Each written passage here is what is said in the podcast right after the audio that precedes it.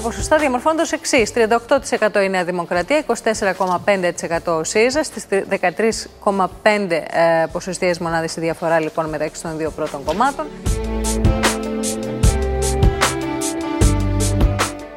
37,4% για τη Νέα Δημοκρατία, 23,8% για τον ΣΥΡΙΖΑ. Η πολιτική κυριαρχία της Νέας Δημοκρατίας και του Πρωθυπουργού παραμένουν σε υψηλά επίπεδα, σε επίπεδο ποσοστών μάλιστα η παραπομπή για τη Νέα Δημοκρατία είναι ανάλογη, αν όχι μεγαλύτερη, από εκείνη της εκλογικής της επιρροής του 2019. Εγώ έχω συνηθίσει να χάνω στις δημοσκοπήσεις και να κερδίζω στην κάλπη.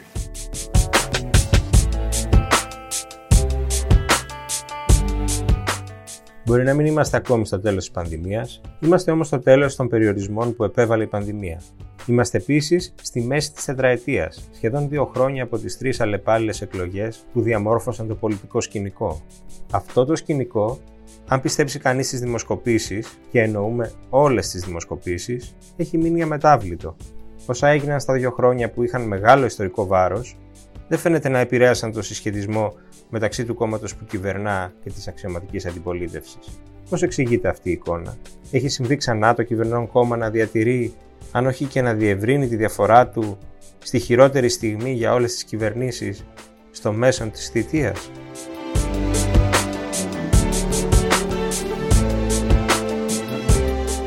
Κυρίες και κύριοι, είναι το ράδιο Κάπα, το εβδομαδιαίο podcast της Καθημερινής. Είμαι ο Μιχάλης Τσιντσίνης και σήμερα θα δοκιμάσουμε να διαβάσουμε τις δημοσκοπήσεις με τη βοήθεια του Νίκου Μαρατζίδη, καθηγητή πολιτικής επιστήμης στο Πανεπιστήμιο Μακεδονίας και τακτικού αρθρογράφου της Καθημερινής.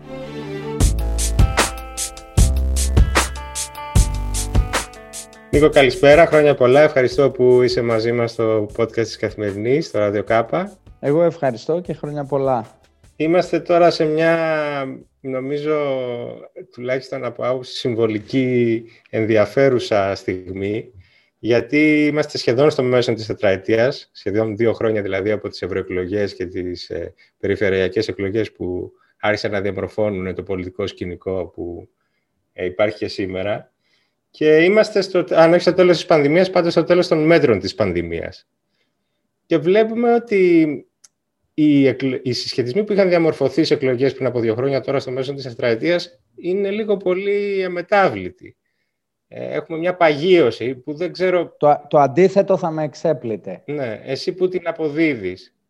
Είναι όμως αναμενόμενο, γιατί πολλοί λένε ότι έχουμε ένα φαινόμενο πρωτοφανές, δηλαδή... Κάθε άλλο. Κάθε άλλο το έχουμε ζήσει, εμένα μου θυμίζει πάρα πολύ, αν πρέπει να ψάχνουμε για ομοιότητες, αλλά δεν είναι απαραίτητο, μου θυμίζει πάρα πολύ την περίοδο 2004-2009. Ε, και θα έλεγα μου θυμίζει ακριβώς τη μέση εκείνης της περίοδου, όπου θυμίζω ότι ο Καραμαλής είχε μία παντοδυναμία, η αξιωματική αντιπολίτευση ζούσε μία έντονη εσωτερική κρίση και μάλιστα αποτυπώθηκε με ενδιαφέροντα αποτελέσματα στις εκλογές του 2007, όπου παρά τα σοβαρά προβλήματα της κυβέρνησης Καραμαλή, κυρίως με το θέμα των φωτιών τότε των πυρκαγιών, που ήταν όμως πολύ έντονο και όλη η προεκλογική περίοδος, θυμίζω, ήταν μια περίοδος που στιγματίστηκε από αυτό ε, και παρά την σχετική φθορά της ε, κυβέρνησης ε, περισσότερο εξαιτίας αυτού του θέματος, αυτό που είδαμε ήταν τυπτός των ποστών της αξιωματικής αντιπολίτευσης που πρέπει να πούμε ότι ήταν η πρώτη φορά στην ιστορία της μεταπολίτευσης που το κόμμα που ήταν δεύτερο και το ένα από τα δύο κόμματα του δικοματισμού, έχασε σε ποσοστά την ώρα που η κυβέρνηση είχε μια μικρή πτώση που θεωρούνταν αναμενόμενη. Έχουμε μια δημοσκοπική κυριαρχία της Νέας Δημοκρατίας αναμφισβήτητη, η οποία οφείλεται σε όλους τους κλασικούς λόγους, δηλαδή είχαμε μια αποδοκιμασία το 19 της τότε κυβέρνησης, ε, άνθρωποι επέλεξαν να ψηφίσουν ε, τη Νέα Δημοκρατία και τον Κυριάκο Μητσοτάκη και στα δύο χρόνια δεν συντρέχει κάποιος μείζον λόγος για να τους κάνει να αλλάξουν άποψη, όπως γενικά συμβαίνει. Δηλαδή, σε κανονικές περιόδους μπορεί να πει κανείς, ανατροπή δεδομένων. Υπάρχει όμως μια διεύρυνση της διαφοράς. Δηλαδή, αν πιστέψει κανείς τα νούμερα, και αυτό δεν το λέω τώρα με βάση μια μέτρηση, με μικρές ναι. διαφορές όλες οι μετρήσεις αυτό δείχνουν, ότι ο ΣΥΡΙΖΑ βρίσκεται χαμηλότερα από το εκλογικό του ποσοστό. Ε, ναι, αλλά εδώ πρέπει να είμαστε προσεκτικοί, γιατί οι δημοσκοπήσεις δείχναν στο ίδιο ποσοστό το ΣΥΡΙΖΑ και ένα μήνα πριν τις εκλογές του 19.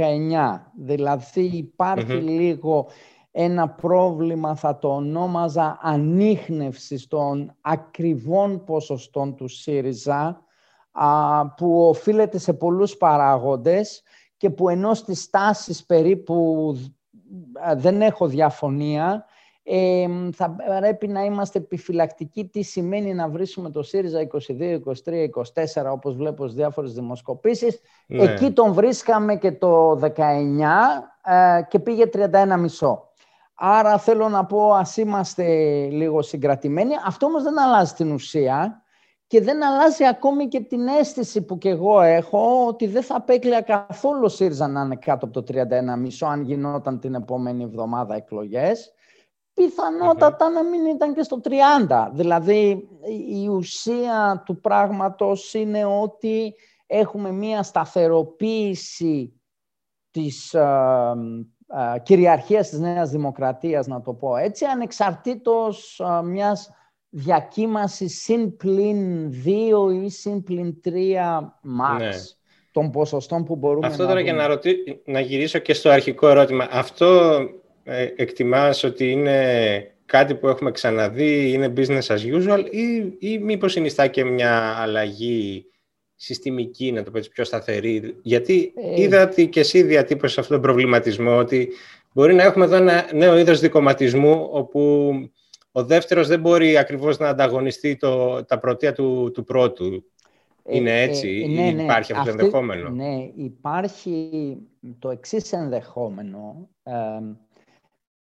να βρισκόμαστε σε μια κατάσταση ενός καχεκτικού δικοματισμού, όπως τον ονόμασα, σε σχέση δηλαδή με το παρελθόν, το άθροισμα των δύο πρώτων κομμάτων να υπολείπεται αυτού του δικοματισμού που είδαμε δεκαετία του 80 μέχρι και το 2000, ε, και για το δεύτερο κόμμα ξεκινώντας από αυτό, αλλά και ακόμη και για το πρώτο κόμμα, έτσι, το, ε, το έγραψα και έχει σημασία να το λέμε, ότι τα ποσοστά που πήρε η Νέα Δημοκρατία μπορεί με όρους κρίσης να μας φαίνονται μεγάλα, αλλά ήταν ποσοστά ήττας για ένα κόμμα την περίοδο του μεγάλου δικοματισμού. Το 40, δηλαδή, ας πούμε, το 39. 39, μισό ήταν ένα κόμμα που ναι. θα είχαν τις εκλογές κατά πάσα πιθανότητα, γιατί το άλλο κόμμα που θα κυβερνούσε θα είχε σίγουρα πατημένα 40 και μάλιστα συχνά και πάνω από 45%. Έτσι. Ακόμη και το 43% θυμίζω τις εκλογές του 2000 μπορεί να μην σου δίνει την πρωτιά.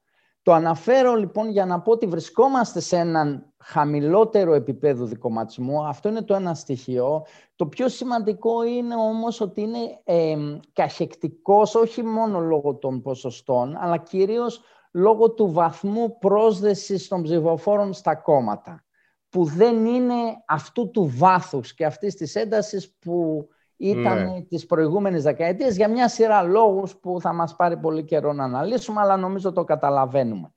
Ποιο όμως είναι το, το ενδιαφέρον και αν μπορώ να πω, αν θέλεις το καινούριο στοιχείο εδώ, είναι ότι εδώ βρίσκουμε μία κατάσταση που εμένα μου θυμίζει ότι μπορεί να έχει μία δυναμική που την παραλήλησα με δύο περιπτώσεις που έχουν αρκετές διαφορές βεβαίως την περίπτωση της Γερμανίας με το Τσεντεού και την περίπτωση α, της Ιταλίας με τη Χριστιανοδημοκρατία. Ποιο ήταν το κοινό, το κοινό στοιχείο, είναι ότι δεν χρειάζεται το κόμμα που κυριαρχεί να έχει τρομερά ποσοστά, ε, αρκεί να έχει ένα σύστημα συμμαχιών που να του επιτρέπει να είναι κάθε φορά αυτό στην κυβέρνηση. Μάλιστα, είπα ότι είμαι απόλυτα βέβαιος... Ιδίως όταν το εκλογικό σύστημα δεν απαιτεί τις συμμαχίες και μπορεί να είναι και μόνο τους στην κυβέρνηση. Ακριβώς. Α, όμως αυτό το ναι. σύστημα που έχει ψηφίσει η νέα κυβέρνηση έχει στοιχεία πλειοψηφικά, αλλά ταυτόχρονα απαιτεί κάποιο ποσοστό και πάνω Άρα, αν το πρώτο κόμμα βρεθεί κάτω από αυτά τα ποσοστά, δηλαδή κάτω από 38, που δεν θα το απέκλεια αν δεν μιλάω για τις επόμενες εκλογές, μιλάω σε βάθος χρόνου. Ναι. Ε, αυτό σημαίνει ότι μπορούμε να δούμε και πάλι διακυβέρνηση με ε, συμμαχίες. Εδώ... Ότι διαφαίνεται δηλαδή ένα πλαίσιο που θα μπορούσε να επιτρέψει στη Νέα Δημοκρατία να κυβερνά για πολλές τετραετίες. Για πολλές, για σίγουρα πάνω, να το πω έτσι, πιθανόν πάνω από δύο που ήταν οι δύο τετραετίες, ας πούμε, ο μέσος όρος το των θητιών, ναι. ναι. με την εξαίρεση των τριών του, του Πασόκ. Οι δύο ήταν ο μέσος όρος των θητιών που κυβερνούσε ένα κόμμα. Ε, αυτό βέβαια προϋποθέτει και άλλους παράγοντες έτσι, και οπωσδήποτε μία γενικότερη σταθερότητα της οικονομικο-κοινωνικής ζωής για να μπορέσει. Ναι. Ας πάμε τώρα λίγο σε αυτό, να πάμε λίγο στα βαθύτερα αίτια, γιατί το, το περιγράφουμε σαν να είναι αυτονόητο, ενώ ε, αυτή η διετία και ιδίως ο τελευταίος χρόνος ήταν πάρα πολύ πυκνός ο γεγονότας που θα μπορούσε να υποθέσει κανείς ότι θα προκαλούσαν και φθορά και μετατοπίσεις. Δεν τις έχουμε δει αυτές τις μετατοπίσεις. Και ήθελα έτσι να το πω απλά. Δηλαδή, τι γίνεται εδώ, κατά πόσο χάνει ο ΣΥΡΙΖΑ και ο Τσίπρας και κατά πόσο το αποτέλεσμα, αυτό που βλέπουμε, η εικόνα αυτή που βλέπουμε, οφείλεται σε επιτυχία του, της κυβέρνησης και του Μητσοτάκη. Ε, Πώς θα το μοίραζες δηλαδή ούτε, ως προς ούτε, τη... Ούτε χάνει κανείς, ούτε κερδίζει. Νομίζω ότι, εντάξει, όσοι ασχολούμαστε με τα, με τα εκλογικά, έχουμε, πώς να το πω, έχουμε την τάση να είμαστε, να, να μεταδίδουμε τον αγώνα σαν τους...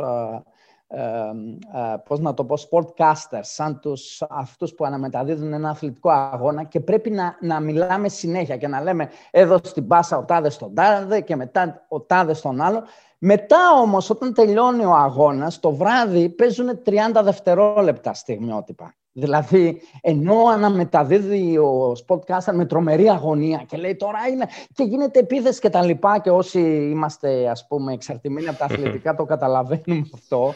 Ε, και έχουμε δει Εγώ πολύ καλά ώρες πολύ έντασης, ας πούμε αν είναι ποδόσφαιρο παράδειγμα. Μετά το βράδυ μπορείς να δεις 1,5 λεπτό και να τα έχεις δει όλα.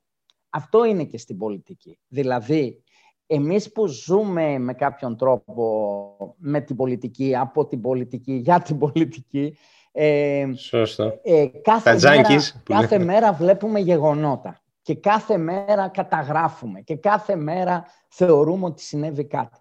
Στην πραγματικότητα, μια κυβέρνηση που εκλέγεται για πρώτη φορά μετά από μια αποδοκιμασία μιας άλλης κυβέρνησης με μια καινούρια ατζέντα και με έναν ε, καινούριο πρωθυπουργό, δηλαδή με την έννοια ότι ο, ο, ο Κυριάκος Μητσοτάκης βεβαίως δεν ήταν τόσο καινούριος στην πολιτική, αλλά δεν είχε ποτέ, δεν προερχόταν από μια προηγούμενη θητεία, ας πούμε, άρα ήταν η πρώτη του φορά ως πρωθυπουργός. Έχει ένα πολύ μεγάλο χρονικό ορίζοντα που συνήθως στην Ελλάδα ήταν τουλάχιστον μία νίκη, ακόμη, πέρα από τη νίκη. Τουλάχιστον μία νίκη. Ναι. Ο Τσίπρας το 2015 την έκαψε αυτήν το Σεπτέμβριο. Δηλαδή και στον Σωστό. Τσίπρα συνέβη αυτό. Και μάλιστα τότε είχα γράψει στην καθημερινή μια τετραετία σε εννιά μήνες. Θεωρώντας ότι τελείωσε μετά, οι επόμενες εκλογές θα τις χάσει. Όχι γιατί έβλεπα τίποτα δημοσκοπήσεις, αλλά γιατί είπα την έκανε την, την τετραετία του. Μέσα σε εννιά μήνες ναι. ε, και μάλιστα με το βασικό του πρόβλημα ότι αναποδογύρισε εντελώς το αφήγημα από την πρώτη τετραετία στη δευτερη Αυτό. Άρα δεν υπάρχουν εδώ ιδιαίτερα χαρακτηριστικά που αξίζει ας πούμε, να ξεχωρίσουμε και να πούμε. Τα διαβάζουμε και τα. Το πρόβλημα στην αντιπολίτευση υπάρχει και είναι Όταν χάνει μια κυβέρνηση, γίνονται πάντα, είναι το, οι κανόνες του παιχνιδιού μας, όπως αλλάζουν οι προπονητές και κάποιοι παίχτες, ε, χάνεις το πρωτάθλημα, ξέρω εγώ, κάποιες Μ' αρέσει που γυρίζουμε στο ποδόσφαιρο. Ναι, ναι, βρίσκω, εντάξει, εγώ είμαι μανιώδης με το ποδόσφαιρο, αλλά βρίσκω και πολλές ομοιότητες. Στην περίπτωση του ΣΥΡΙΖΑ δεν έγινε τίποτα από αυτά. Δηλαδή, δεν άλλαξε ο αρχηγός, που είναι μια πολύ κλασική διαδικασία ε, στα κόμματα, το είδαμε εξάλλου και στο ένα κόμμα και στο, στα άλλα με, πρώην μεγάλο Πασόκ, ας πούμε. Ε, δεν άλλαξε η ηγετική ομάδα και δεν άλλαξε και το βασικό αφήγημα. Δηλαδή, κανείς τώρα στα σοβαρά δεν ακούει κάτι καινούριο από το ΣΥΡΙΖΑ που λέει «Α, αυτό είναι καινούριο», που δεν το είχα ακούσει και είναι μια αλλαγή στρατηγικής. Άρα, να το πω πολύ απλά, ένας που δεν είχε ψηφίσει τον Ιούλιο του 19 ΣΥΡΙΖΑ, πόσο μάλλον αν είχε φύγει κιόλας τον Ιούλιο το 19, δηλαδή είχε ψηφίσει ενδεχομένως το 15, αλλά για κάποιους λόγους δικούς είχε του... Απογοητευτεί. Είχε mm. απογοητευτεί και φύγει. Ποιο λόγο έχει να γυρίσει; Λίγες, λίγες πώς να το πω, τέτοιες ε, πιθανότητες βλέπω σε αυτόν. Και περίπου και ανάποδα όμως. Αυτός που ψήφισε το 19 ΣΥΡΙΖΑ, γιατί σήμερα δεν θα το ξαναψήφισε περίπου. Η απάντηση είναι τώρα η Νέα Δημοκρατία και για το ένα και για το άλλο. Στην, ε, ναι. το, το, η διετία αυτή είχε ένα μεγάλο διακύβευμα, η πανδημία. Για την κυβέρνηση εννοώ. Αυτό το διακύβευμα είχε διακυμάνσει. Στην πρώτη φάση πήγε πολύ καλά, στη δεύτερη φάση δεν πήγε καλά. Στο τέλος ο μέσος όρος είναι ε, εντάξει, καλούτσικα, περίπου όπως πολλοί άλλοι στην Ευρώπη. Δεν είναι από τους χειρότερους, δεν είναι από τους καλύτερους. Οκ, για τα ελληνικά δεδομένα Ευτυχώς που δεν πάθαμε και τίποτα. Α το πω έτσι σχηματικά. Τώρα άλλος μπορεί ναι. να πει άλλα. Αλλά δεν ξέρω πόσοι θα συμφωνήσουν με αυτό. εγώ, εγώ από τα νούμερα που βλέπω, πάντως δεν, ναι. δεν μπορώ να πω ότι κανείς Ακόμη πρέπει δεν να είμαστε στη φάση που εξελίσσεται. Θα δούμε τον απολογισμό στο Καλά, τέλος. ναι, αλήθεια είναι και αυτό. Ακριβώς. Ναι. Εδώ ισχύει το ανάποδο. Όσα φέρνει ο, ο χρόνος, δεν τα φέρνει στη Γιατί δηλαδή, το ενδεχόμενο για το χειρότερο και για το καλύτερο είναι ακόμη ανοιχτά. Σωστά. Ε, για το καλύτερο όχι πια. Έχει χαθεί, αν, αν κανείς δει ναι. τις αναλογίες. Για το χειρότερο έχουμε δρόμο, πράγματι, αλλά θέλω να πιστεύω ότι κάπου δεν θα, θα κάτσει στη μέση η μπίλια. Ε, άρα τι θέλω να πω, ότι σε γενικές γραμμές ε, η κυβέρνηση ανταποκρίθηκε ε, χωρίς, ας το πούμε, να απογοητεύσει δραματικά τους ανθρώπους που την ψήφισαν, γιατί αυτό έχει σημασία. Α, ας αφήσουμε ναι. αυτοί που δεν την ψήφισαν. Άρα, στη βάση αυτού του στοιχείου, μπορεί να πει κανείς ότι μπορεί να δει κάποιος το ποτήρι μισογεμάτο, τουλάχιστον αν ήταν ψηφοφόρος της Νέας Δημοκρατίας, μισοάδιο αν δεν τη συμπαθούσε, αλλά πάντως να πει πρέπει να φύγουν τώρα για να γλιτώσουμε, ας πούμε, το σενάριο Α, νομίζω ότι κανείς δεν θα το πει. Ναι. Στη βάση όλων Τώρα για να συνεχίσω ότι Όλοι θα πούν, ωραία, ναι. θα κερδίσει ξανά τις εκλογές. Ναι, είναι λογικό να τις κερδίσει. Ε, βέβαια είναι λογικό, γιατί στο τέλος, τέλος κάποιος δικαιούται και μια δεύτερη ευκαιρία, ακόμη κι αν εγώ νομίζω ότι δεν τα πήγε πολύ καλά, αλλά εν πάση περιπτώσει δεν εγκλημάτισε κιόλας. Το λέω πολύ σχηματικά και απλά. Λοιπόν, θα συνεχίσω τον παραλληλισμό με το ποδόσφαιρο και θα να κάνουμε λίγο τους προπονητές της εξέδρας τώρα, σε αυτόν που δεν πάει καλά. Δηλαδή, επειδή έκανες τη διαπίστωση ότι ως πολιτικό προϊόν, να το πω έτσι, ως μπραντ, ο ΣΥΡΙΖΑ δεν έχει αλλάξει καθόλου. Θα έπρεπε να αλλάξει και σε, σε ποια κατεύθυνση πιστεύεις εσύ; Ε, τώρα αυτή είναι ερώτηση των υπάρχει... 10.000 δολαρίων. Αν ήξερα την απάντηση, ναι. θα την πούλαγα. Ε, ναι, δεν, ε, τα κόμματα δεν μπορούν να αλλάζουν ριζικά ε, μέσα. Με την έννοια ότι ένα πράγμα είναι αλλάζω, άλλο πράγμα γιατί βεβαίως αυτό συμβαίνει και σε επιχειρήσεις. Κάποιος έχει αγοράσει για το brand που είχες. Άρα το να αλλάξεις ε, σημαίνει ότι ρισκάρεις αν αλλάξεις ριζικά να απογοητεύσεις ε, αυτούς που είχαν ψηφίσει για το προηγούμενο brand σου. Άρα το πρόβλημα του ΣΥΡΙΖΑ είναι διατηρώντας τα στοιχεία της ταυτότητάς του που το έκαναν μεγάλο κόμμα και σε αυτό ε, δεν είναι καλό να ακούει τη ρητορική των αντιπάλων του γιατί οι αντίπαλοι του δεν, δεν συγκινούνται το να γίνει ο ΣΥΡΙΖΑ πιο μεγάλο, ούτε ενδιαφέρονται γι' αυτό. Άρα ε, ο ΣΥΡΙΖΑ πρέπει να δει πώς κρατώντας τα στοιχεία που το έκαναν μεγάλο κόμμα και μέρος του κυρίαρχου δικοματικού ή εν πάση περιπτώσει κομματικού συστήματος να μπορέσει να διευρυνθεί. Κατά τη γνώμη μου, ο ΣΥΡΙΖΑ πάσχει και προς τις δύο πλευρές. Πάσχει και προς τα αριστερά και ναι, προς τα μήπως όμως αυτοί οι λόγοι έχουν εκλείψει; Δηλαδή, μήπως εδώ έχουμε μια νέα πολιτική πραγματικότητα, ε, ένα νέο κέντρο, κοινωνικό κέντρο, το οποίο εκπροσωπείται από το πλειοψηφούν αυτή τη στιγμή κόμμα και το κόμμα που μειοψηφεί και είχε γίνει μεγάλο σε ειδικές συνθήκες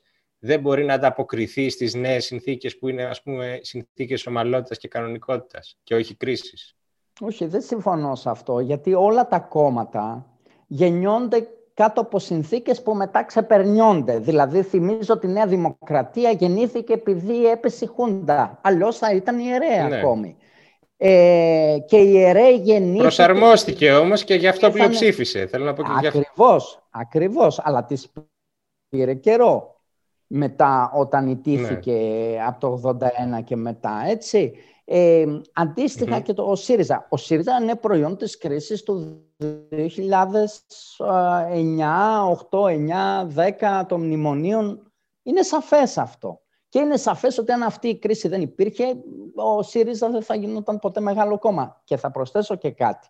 Αν δεν ήταν τόσο κακή η διαχείριση από τον ε, Γιώργο Παπανδρέου, ε, ε, του, του, πολιτικού κομματιού της κρίσης, εγώ αμφιβάλλω και αν θα γινόταν ο ΣΥΡΙΖΑ ποτέ μεγάλο κόμμα. Δηλαδή, αν ο Παπανδρέου έκανε εκλογές το 2010, όπως κατά τη γνώμη μου οποιοδήποτε λογικός άνθρωπος έπρεπε να τον συμβουλεύσει, αν δεν γινόταν η κυβέρνηση Παπαδόπουλου, ναι. που τη θεωρώ μια κυβέρνηση με όρους πολιτικής μιλάω, τραγική για το κομματικό σύστημα της χώρας, πάλι δεν θα είχαμε αυτά που είδαμε. Άρα ε, πράγματι ο ΣΥΡΙΖΑ αναδείχθηκε μέσα σε συνθήκες ακραίας κρίσης. Όμως και το ΠΑΣΟΚ του 1974 γεννήθηκε μέσα σε μια συνθήκη ριζοσπαστικοποίησης ενός κόσμου του κέντρου, ο οποίος μάλιστα τη δεκαετία του 70 και αρχές της δεκαετίας του 80, ας μου επιτραπεί η έκφραση, έλεγε τρέλες δεν έλεγε απλώς ριζοσπαστικά πράγματα. Όποιοι Σωστό. θυμόμαστε το Πασόκ εκείνης της εποχής, εσύ είσαι νέος αλλά εγώ το θυμάμαι, αυτά που λέγανε ναι. στο Πασόκ της δεκαετίας του 70 με όρους ευρωπαϊκής αριστεράς ήταν τρέλες. Δηλαδή κανένα κομμουνιστικό κόμμα, όχι αφήστε τις σοσιαλδημοκράτες, την αφήσουμε. Το Ιταλικό Κομμουνιστικό Κόμμα, το Γαλλικό Κομμουνιστικό Κόμμα δεν έλεγε αυτά τα πράγματα που έλεγε το ΠΑΣΟΚ, για την Ευρωπαϊκή, για το ΤΕΟΚ, για το ΝΑΤΟ, για, το, για τις σχέσεις που πρέπει να έχει η χώρα, για την οικονομία. Ε, από πού να το πάρεις και πού να το αφήσεις. Ο ΣΥΡΙΖΑ λοιπόν είναι μια τέτοια περίπτωση όπου γεννιέται στην κρίση υπηρετεί μια διέρεση δεξιάς αριστεράς που στην Ελλάδα υπάρχει με, σε διάφορες μορφές και με διάφορα ε, θα το ονόμαζα ιστορικά πρόσωπα, έτσι, ιστορικές μορφές καλύτερα και πηγαίνει και ιστορικές εκδοχές. Μπορεί να προσαρμοστεί αυτό που με ρωτάς για να γίνει ξανά ένα κόμμα εξουσίας, ας πούμε, ε, μεγάλο. Αυτό δεν το ξέρω. Αλλά το ότι αυτό είναι ερωτηματικό δεν σημαίνει ότι και το ανάποδο ε, είναι το ίδιο εύκολο. Δηλαδή, μπορεί για το ΣΥΡΙΖΑ να είναι πολύ δύσκολο και συμφωνώ να γίνει ένα κόμμα του 40%, για να το θέσω έτσι με αριθμους αλλα Ε, είναι εξίσου δύσκολο ή πολύ ενδεχομένως περισσότερο, δεν λέω απίθανο γιατί στη ζωή δεν υπάρχουν αυτά, να γίνει ξανά το κόμμα του 4%. Άρα, αν κάποιοι φαντάζονται ότι επειδή ο ΣΥΡΙΖΑ δεν μπορεί να γίνει 40%, α, θα γίνει 4%, αυτό δεν είναι καθόλου αυτονόητο. Θα έλεγα είναι δύσκολο. Προφανώς. Ο ΣΥΡΙΖΑ όμως θαυμάσια προς ε, τέρψη των αντιπάλων του μπορεί να είναι ένα κόμμα σαν το Ιταλικό Κομμουνιστικό Κόμμα, σαν το Πιτσί. Εδώ βρίσκω τις αναλογίες. Δηλαδή να κινείται πέριξ του 25% ή και 30. Αλλά αυτό να μην το κάνει κόμμα εξουσίας γιατί θα στερείται ναι, Απέναντι σε μια κεντροδεξιά που θα παραμένει Α, ας πούμε σταθερά ηγεμονική. Ε, Και εδώ, εδώ, Μιχάλη, το βλέπουμε το παράδειγμα με το Τσεντεού. Δηλαδή, το Τσεντεού σήμερα είναι με το S5. Ωραία. Τι βλέπουμε, βλέπουμε ανεβαίνουν οι πράσινοι. Και τι λέμε, η πράσινη μπορεί να είναι πρώτη, μπορεί να είναι δεύτερη, ας πούμε, σε αυτό το σενάριο, με βάση τις τωρινές δημοσκοπήσεις για τις εκλογές του Σεπτέμβρη. Και τι θα γίνει αν είναι είτε πρώτη είτε δεύτερη η πράσινη. Θα κυβερνήσουν με ποιον, με το Τσεντεού πάλι. Δηλαδή, αυτόν που σκεφτόμαστε ως σίγουρο ε, μέτοχο της επόμενης κυβέρνησης. Εταίρο, ναι. Εταίρο, ναι. Πολύ, ε, Ιδίως μετά από 16 χρόνια συνεχούς διακυβέρνησης. Ακριβώς. Είναι πάλι το Τσεντεού. Δηλαδή, δεν σκεφτόμαστε ότι η πράσινη... Ναι, αλλά αυτό θα κάνουν μια συμμαχία. Αυτό δεν οφείλεται μόνο σε αποτυχία ας πούμε, των αντιπάλων του. Όχι, και στην ικανότητα του Τσεντεού. Ότι, ότι, ναι, ναι. Ειδικά τη Μέρκελ ε, μετατόπισε το, ναι, μετατόπισε το κόμμα της στο κέντρο, ήταν ας πούμε η φωνή της λογικής και της μετριοπάθειας και γι' αυτό κατάφερε να εκφράσει... Έτσι, συμφωνώ απολύτως μαζί σου για, το, για τους δύο παράγοντες. Πρώτον, η, η Μέρκελ έβαλε το Τσεντεού τόσο πολύ στο κέντρο που πια δεν είναι πρόβλημα για το Τσεντεού αν τα ποσοστά του πέφτουν. Φυσικά αν τα ποσοστά του πέσουν πολύ θα είναι πρόβλημα και γι' αυτό. Αλλά εν πάση περιπτώσει ε, τα ποσοστά του κινούνται πέριξ του 30 κάτι, ενώ στο παρελθόν ήταν πάνω από 40 και σε αυτό το κόμμα. Όμως, με αυτά τα ποσοστά μπορεί να είναι συνέχεια στη διακυβέρνηση ακριβώς γιατί το δίκτυο των συμμαχιών του είναι πολύ καλύτερο από το S5, για παράδειγμα, η...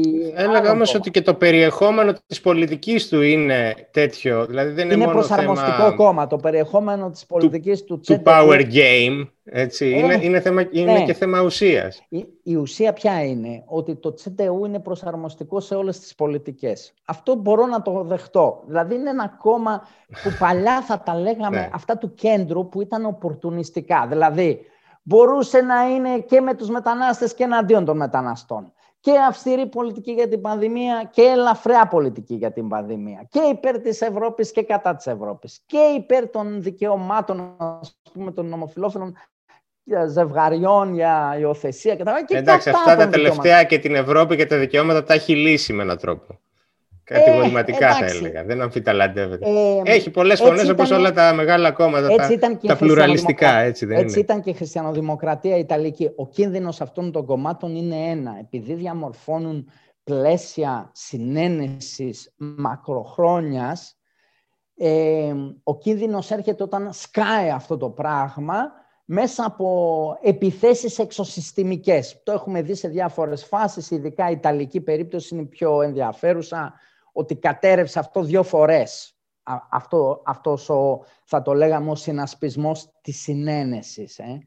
Ε, όμως, ε, ε, οπωσδήποτε, αν αυτό συμβεί στην Ελλάδα και αν θέλεις το πλεονέκτημα για τη Νέα Δημοκρατία είναι ότι μπορεί πιο εύκολα να απομονώνει τον ΣΥΡΙΖΑ λέγοντας ότι είναι ένα ακροαριστερό σε εισαγωγικά κόμμα ή αντισυστημικό ή φουλ λαϊκιστικό και να διαμορφώνει συμμαχίες με, είτε στα αριστερά της είτε στα δεξιά της, από ότι αντίστροφα μπορεί να το κάνει ο ΣΥΡΙΖΑ καταγγέλλοντας ξέρω, τη Νέα Δημοκρατία ως πολύ δεξιό και να βρει αυτό τις α, συμμαχίες αν είναι ποτέ σε τέτοια θέση. Αυτή τη στιγμή δεν μου φαίνεται το δεύτερο σενάριο πιθανό. Αντίθετα το πρώτο ε, μου φαίνεται πιθανότερο, δηλαδή η κυριαρχία της Νέας Δημοκρατίας. Τώρα θα ήθελα να κλείσουμε με κάτι που είναι και λίγο προσωπικό, είναι και πολιτικό. Γιατί είχες γράψει ένα κομμάτι πριν από τρει-τέσσερι μήνες στην καθημερινή, το οποίο είχε γίνει viral, είχε συζητηθεί πάρα πολύ. ναι. Νομίζω έχεις καταλάβει ήδη σε ποιο αναφέρομαι. Αυτό που Όχι, σε... έκανε, ας πούμε, μία σύγκριση της σχέσης των ψηφοφόρων. Α, ναι, μάλιστα. Εντάξει. Ναι. Γιατί νόμιζα ότι θα μου έλεγες η κοπέλκα στη Φενέρμπαχτσε. Όχι, αυτό θα μας πήγαινε σε τελείως άλλη πίστα. Εκεί είναι το προσωπικό, ναι, όντως πάει σε άλλη. Θα μας πήγαινε σε τελείως άλλη πίστα. Ναι. Εγώ, εγώ θυμάμαι εκείνο που έλεγες ότι όπως ας πούμε ένας ε, ε, ερωτευμένος μπορεί να γυρίσει, που, που απογοητεύτηκε και ψυχράνθηκε μπορεί να γυρίσει τον παλιό του έρωτα, ναι. έτσι και οι ψηφοφόροι μπορούν κάποια στιγμή να φωνάξουν Αλέξη γύρνα πίσω. Ναι. Ε, θα, το, θα το ξαναγραφές. Ε, βέβαια θα το ξαναγραφά, γιατί αυτό περιέγραφε το εξής. Δεν σύγκρινε γιατί μία... νομίζω από τη συζήτησή μας προκύπτει ότι δεν υπάρχει έρος. Όχι, όχι. ο, ο, αν κάτι υπάρχει στη σχέση του Τσίπρα με τους ψηφοφόρους του, είναι μία σχέση του Τσίπρα με τους ψηφοφόρους του ΣΥΡΙΖΑ. Ειδική σχέση.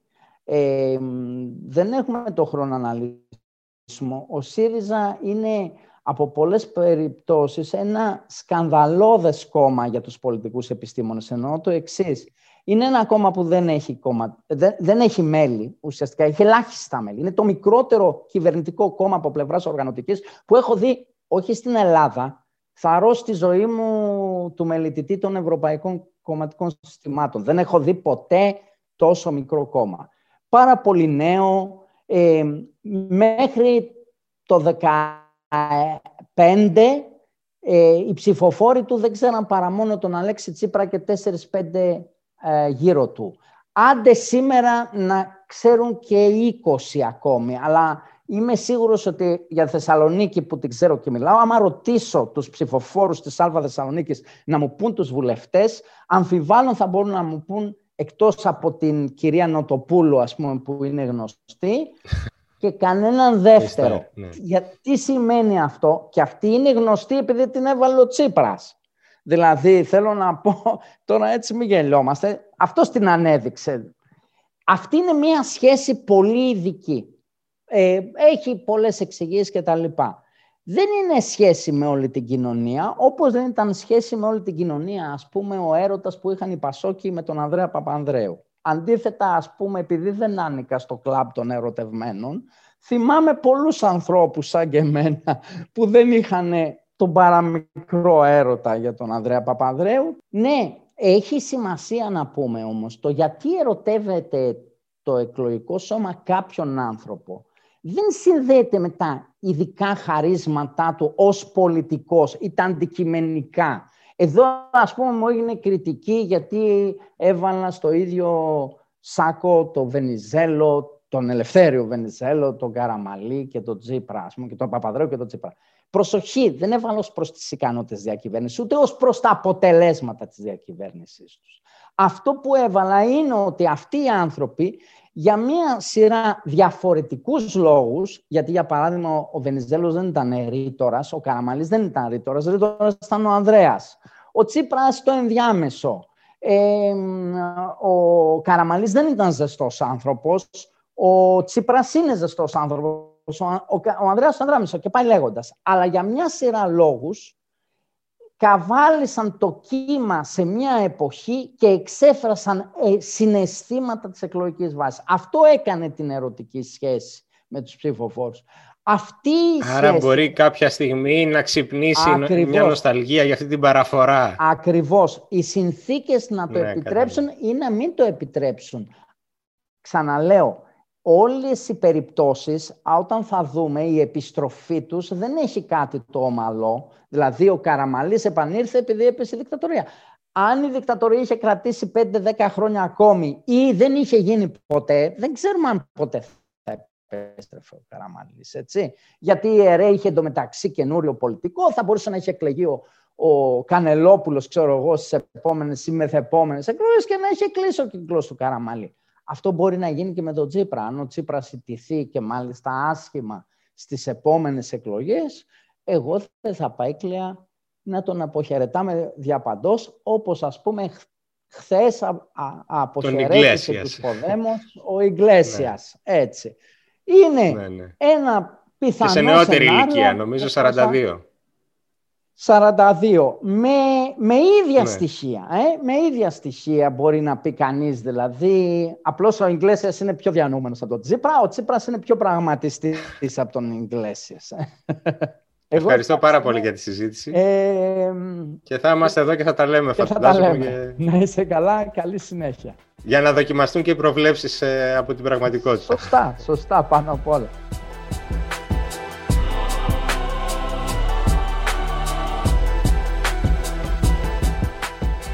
Ποιε αλήθεια είναι οι πιο πετυχημένες κυβερνήσεις, Αυτές που προκύπτουν από την ερωτική παραφορά των ψηφοφόρων ή οι άλλες που μοιάζουν περισσότερο με υπολογισμένο συνοικέσιο; Εντάξει, η ερώτηση προεξοφλεί την απάντηση. Έχουμε πάντως ακόμη καιρό για να μετρηθεί και ο παλιός έρωτας και το ισχύον συνοικέσιο. Αυτά για σήμερα. Το ράδιο Κάπα επιστρέφει την επόμενη Παρασκευή. Μέχρι τότε να είστε καλά.